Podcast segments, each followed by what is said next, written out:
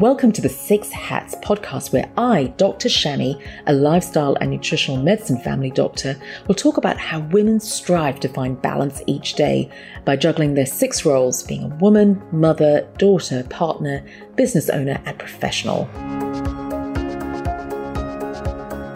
Hello, everyone. Welcome back to the Six Hats podcast. I'm really excited to have Marilou Coombe back with us. So, for those who haven't listened to her previous podcast, it's a must. Go back, listen to it. All about anxiety in teenagers and how she helps them develop strategies and actually make anxiety her friend. So, that's so awesome. So, Marilou is a coach, mentor, and facilitator helping carers and educators of youth gain the tools they need to support children's mental and physical health. She also has a bachelor's in social sciences and psychology. So, Mary Lou, welcome back. Hello, and thank you. Thank you so much for having me back. So, we were just having a conversation. You're now in the Mint Clinic and you're seeing various patients, and it was so interesting. So, when I refer a patient to you, we're talking about youth with maybe dealing with a lot of different types of anxieties and maybe other challenges that they face. And what was so interesting in our conversation was that you also tap into the parents and how they influence the child and the emotions of the parents and how that has an impact on the child. So I would love to spend the next 20 minutes or so exploring that because that's something really new to me because you know when you go in and you send patients through you're thinking that's all i'm dealing with the child. This is what I, we need to like focus on the child. But you're looking at that holistic overall picture which has a massive influence.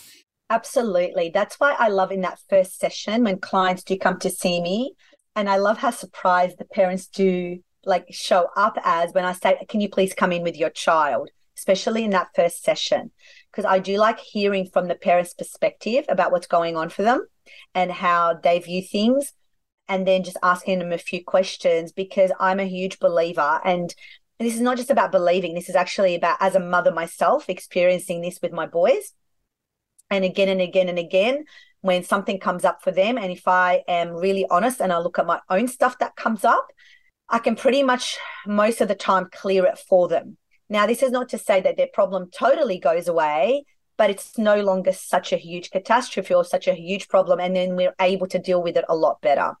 And what I see a lot and a lot more of um, when I'm working with families is how much a child's, let's say, anxiety or their confidence levels, or, you know, even their own traumas, how much if the parents actually are also honest on working on their own stuff and where this shows up in their life, it will actually clear for their children. Wow. Could you sort of run through an example? It, it doesn't have to be one case, but just a general idea. For example, when a child comes in and they're feeling a certain way and what you've noticed in a parent.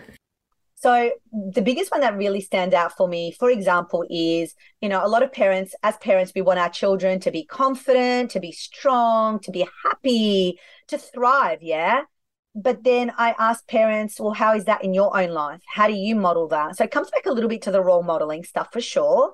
But, you know, like I remember once seeing a young 13, a 13 year old and, you know, working around a lot of her confidence and self talk and the way that she sees herself and her body image. And then at the end of the session, when her mum came to pick her up, the mother's language was very much putting her own self down. And I had to actually be really, really, really blunt and say to the mother, hang on a minute, you're paying me here to work with your child. And this was early on in my practice as well. So I realized, started realizing, hang on a minute, you want me here to work with your child and give them the tools to build up their confidence. But then they're going back home and they're listening to you talking shit about yourself or, you know, saying how you're overweight or how crap your body looks. And and also just imagine as a parent the message that you're giving your child if you say something like, "Oh my gosh, you've got you've got my smile," for example, to a young person, and then you know a day or two later you're going, "Oh my god, I hate my face and I just look so awful." What you're actually doing on an unconscious level to that child is you're telling them they're ugly too because you just said to them they've got your smile or they've got your something about your looks, but then you're putting yourself down in that. So really becoming mindful as parents of our stuff. Like that's one layer and how we project that onto our children. And when we clear our own stuff, and when I ended up working with that mother and having her really become mindful in how she speaks to herself and when she looks in the mirror, how you know what what is her language to herself what is her beliefs about her own image and body boom the daughter got it because now you've got a mother who's role modeling to her child. We can't tell children hey you're beautiful you're amazing you're this you're that. They'll just call all of that bullshit. Children are such awesome bullshit detectors like that. If we don't embody it ourselves. And, you know, even myself as a practitioner, I would never tell a child, this is as a practitioner, I would never say to a child, like, give them a technique to do that I've not practiced myself. Because how dare I? How dare I t- tell a child, hey, practice this to become more confident? Yeah, I'm not practicing and I'm hiding. So true. And it's so incongruent. And that's, you know, what you get incongruent parents then. You've made some really important points, and we can go in so many directions with this conversation. Number one, you've really reminded me to tell a, to speak about how humans we naturally mimic people around us. 100%. So our environment is so important in whatever scenario. So, you know, in work scenario, friendship groups, and they always say actually there's so much evidence to say, you know, if you want to start working out and being active and exercising more, you've actually got to surround yourself with people who do it. And it's so funny. I'm going to show you a really funny story. So I've got different friendship groups. One, they don't mind what they eat, and you know when you go out, where where's the chips? That's fine. And another friendship group, super conscious, low carb, carnivore.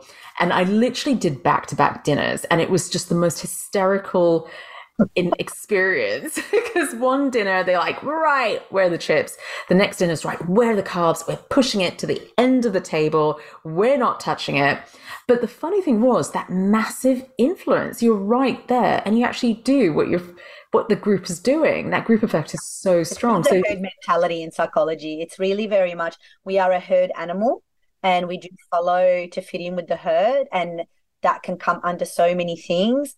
But when it comes to that parenting thing in particular, between the ages of zero to seven, is when our blueprint is being created. And so we very much mimic and role model our parent. And that's who we build our parts of ourselves of who we are. Now, of course, we've got our own personality traits when we're born, but really it's that space of where our parents. So if you have a parent, for example, who has been I don't know, has had really low self confidence, doesn't believe in themselves as much, or a mother who is beating up on herself about her looks and all that sort of stuff.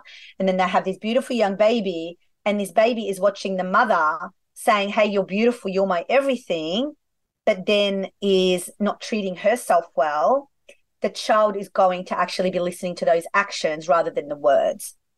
And then that's how they'll be creating their own self belief. So when a parent comes to me in particular and says, My child is going through this, I'll be like, Where does that show up in your life? Like another big one is bullying. And, you know, I'm about to step into a space where my eldest is going to be going to high school next year. So I'm already having these tools going, right, what happened to me at high school? What, are, what were my triggers? And being really mindful to not project that onto him. Yeah. And so in our homeschooling journey, something that's been happening is having a few issues with friendships and really, the boys' main friendship source at the moment is through after school, like kids that already do go to school and catching up with them after school, not so much in the homeschooling community. And so, in the beginning of our journey, I could feel my stuff around when I was younger and friendships and you know, all of this stuff coming up. Oh, isn't this interesting? And as soon as I clear it out for myself, and I speak to it and I work on it for me, it no longer is an issue for my boys. Or if it is an issue, I come at it from a very different perspective. And so this is what I love teaching parents. You know, if your child is being bullied, what sort of mode do you go into as a parent? And what is it what is it bringing up for you? What is it triggering up for you to clear from when you were being bullied in school? Because this is what parents do. They go into a mode of, oh my gosh, this happened to me, and I need to put all the protective measures in place so it doesn't happen to my child. And from one parent to another here, not just as a practitioner, but from one parent to another, I'm going to ask you, who the heck are you as a parent to stop your children from having their own growth experiences? Your children need their own traumas. What you need to do the work on is not to pass on your own traumas to your children. But let me tell you this right now your children will 100% have their own traumas, their own experiences, because that's how we roll as humans. But our jobs as parents to not keep on rolling the intergenerational trauma and to actually deal with that for ourselves. Amazing points, which kind of makes me want to talk about going back to that anxiety, going back to the anxiety. That's a big topic. And literally going, wow, you know, when we even talk to adults with anxiety, we actually go back to ch- childhood and go, oh, what were your parents like? Were they anxious? And you've just literally talked about that. We, we whenever I get an anxious child, I always look at the parent, and especially with the mother. And it's like, what's a mother's energy like? And if we can help her regulate her nervous system and the way that she understands anxiety, then the child's anxiety pretty much disappears. Wow. Let, let's explore that. Like, what does that look for a parent who may not even recognize that they are they're anxious? They're like an anxious parent and they're projecting it onto the environment. What, what does that look like? How do you make them identify that in themselves? Well, first, they've already identified it because they're seeing it in their child. And so it's just about saying, you know, just about basically giving the brain the evidence of asking them the question. So when your child displays this, like for example, one of the biggest things with kids with anxiety is they don't want to go to school, they don't want to go out to parties, they don't want to be around people because they're scared of the what if. And so my first thing is I would ask a parent is how do you actually deal with that? And how are you being in new situations? So I would gauge where the parent is with their own social anxiety and then you can match that up to the child wow. quite easily, actually. And is awareness enough to make a shift? Well, for me, awareness is 50% of a problem solved because then you've got the choice of whether you do want to do anything about it or whether you gain something from this anxiety because not everybody wants to get rid of their anxiety or their child's anxiety, really, because they get a secondary gain from it. And what a secondary gain is, is it serves a purpose. Having the anxiety actually serves a purpose. And I'll give you an example. It might be that you get extra attention from the teachers. It means that your friendship circle is a, a lot more accommodating to you than when you're not anxious. It becomes a habit rather than an actual condition. Wow, that's so much to process because it's it's actually it unraveling a lot because you know when people come to us for for help or to find solutions, that could be quite confronting, right? That could be quite very, challenging. Very. Often, and that's where I see medicine all this time. It's very much like the patient doesn't have to take responsibility. It's about the practitioner fixing the patient. And that's where I see 100%. medicine go wrong, to be honest. And it's like empowering the patient to find the solutions within and take responsibility 100%. to take action. So 100%. when you do say that, could that be quite confronting for someone? It could be, but I'm in a very lucky position that the clients that do come and see me, they are committed to that change. And yeah. I'm very specific about the type of clients that I work with. It's like, you know, if you just want talk therapy and you just want to talk about your anxiety and stay with it, I'm not going to take your money. I'm not interested. I'm here to give you results. And if you want results in how do you deal with your anxiety differently, or, you know, my whole focus in is on helping your family thrive, your children thrive. And I get to practice this with my boys every day. Not every day is a thriving day, and it's okay. Yeah. But having that awareness that I've got the choice on how do I proceed with this. Yeah. And then we look at so many things. Like I give them so many tools to have a look at, like their value system, for example, and understanding that, understanding what their basic human needs are you know, where they operate from, understanding what their love language is and where they're operating from. Because, like, I'll give you an example. For me, when I, especially when I had my first, when I first became a mother, I realized how well I did anxiety. And I say I did anxiety. I didn't have anxiety. We do anxiety. It is a practice. We get addicted to doing anxiety. And I'll explain to you how it was a secondary gain for me. on an unconscious way. I wasn't even I wasn't even aware of this until I became aware. So what I realized over my whole life is I would get quite sick so that my mother would drop everything and come be by my side. Wow. My love language is quality time. When you spend quality time with me, it means the world to me. And that's how you say you love me. Okay. So now, you know, my mother's an amazing woman who's built her own business and she's quite busy. And there had to be something wrong with me for her to make that quality time that I needed.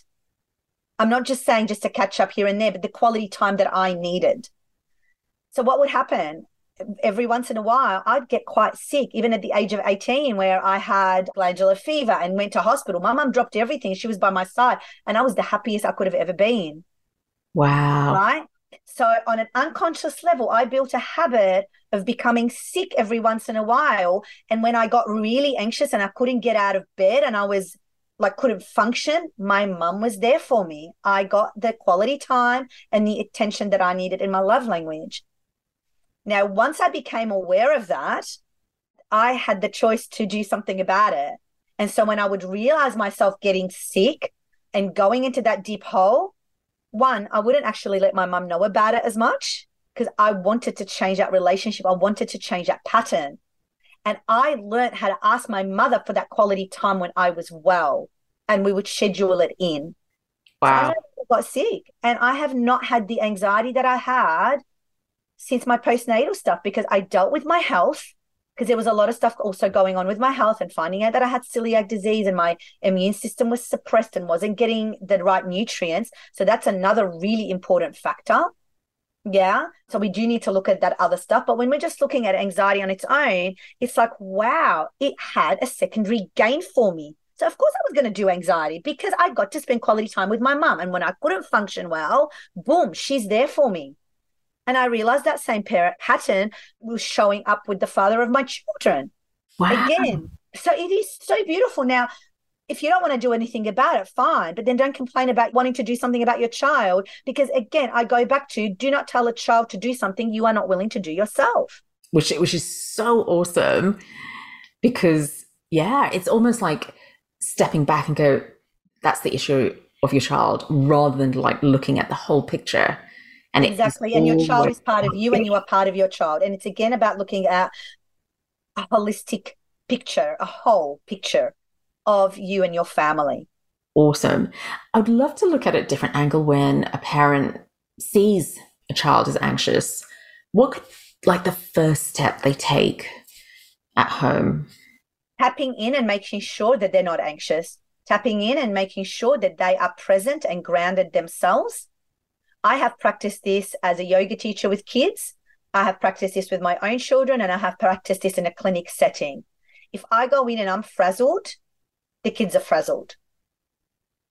But if I go in and there's frazzled kids and I just sit and I center my energy and I do my breathing, I connect to my core, I go into my heart and I just open it up and send them a lot. Like I visualize from my heart to there's lots of love is going out and it's wrapping them up. And I'm saying to them in my head, you are safe. I've got you. My energy then is really centered and the child feels that because then when I verbalize it to them, like even this with my own children, and you know, they're having a really hard moment, if I center myself like that, and then I verbally say to my children, babes, I've got you. You've got this and I've got you. What do you need? Again, I'm not going in to fix it for them. What the hell do I know about what they need? Let's not assume as a parent, because what works for me may not work for them, right? They're their own individual self.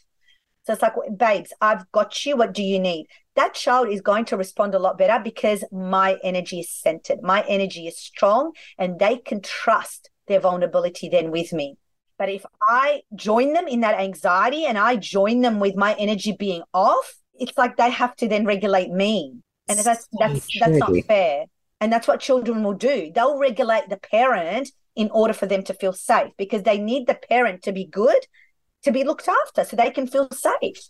And that's not the, the child's job. You literally took the words out of my mouth. you were saying it's feeling safe. When you think about anxiety, it's like, how do you get to a safe place? And what does that look like? And you're right. it can trigger anxiety in the parent and it just kind of escalates as well. That's so insightful. Mary I mean, what what parent though as well is not going to have anxiety come up about their child? Let's go into the older ages here. Drug use and you know, partying hard and all the issues that children are facing today, like bullying or, you know, being excluded in, in school groups. And it's really tough on our kids today, stuff that we hadn't had to deal with. Like, you know, when I was being bullied at school, I'd go home and I'd have a break overnight and then I'd go back to school the next day. You know what I mean? Whereas now they're on Snapchat and they're in groups and they're seeing their friends excluding them. And kids can be so mean online because they're not looking at a person. So it's almost like they're saying it to avoid and they don't realize where their words land. So they don't even have that spatial, uh, like that awareness of what their words do, right? So there's a lot of stuff that rightfully parents do get anxious about. Mm. What I'm inviting parents here to do is to talk to that anxiety and rein it in. And what is that anxiety about? Is it about your own bullying that you went through when you were at school? Is it about you when you were excluded from friendship groups? Because it would bring the, like these triggers for you mm. that would mm. come up.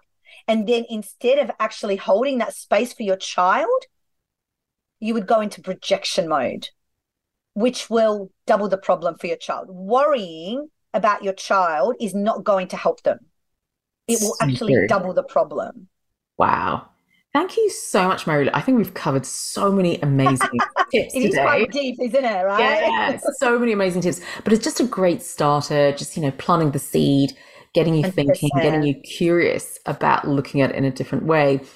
Before we let you go, what would you say your biggest take-home message is to parents who do have children who are feeling very anxious that's a tough one, isn't it? Sorry.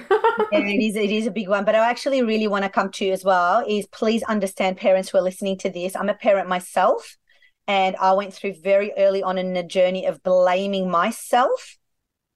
Do not blame yourself. Again, that does not solve anything. And this conversation is not about blame. This is about accountability. This is about responsibility. And this is about you creating that safe space for your child. And so, if you are going to come see me or any other practitioner about your child's anxiety and your child's issues, just tap in and ask yourself, be really honest without judgment, without condemning yourself, of where am I with this? Yeah. So, and if you are able to come from that space, I promise you, your child is likely to get results 10 times more than if you don't. Now, of course, we can give a child strategies and tools. You know, I've worked with children that do come from broken homes or grown up in residential care and all of that. We can give them those tools. But if the family is there and the parents are there to support, it will just accelerate that 10 times more, obviously. Amazing. Thank you so much, Marilou. Thank Where you. people find you? Well, at the moment, you can find me at Mint Clinic every Tuesday. yes course online, maryloucombe.au. Excellent, excellent. Not to be missed. Got to share this podcast. It's so informative, so inspiring. So thank you, Marilou. Thank you. Remember that this is general advice only. Please see your healthcare professional for more information. So, what's your take home message today? Remember, it's all about progress and not perfection. And are you suffering from stress? Visit the Usawa Learning Hub on usawa.com.au for more resources on how to de stress, re energize, and reclaim your health. Enjoy the journey.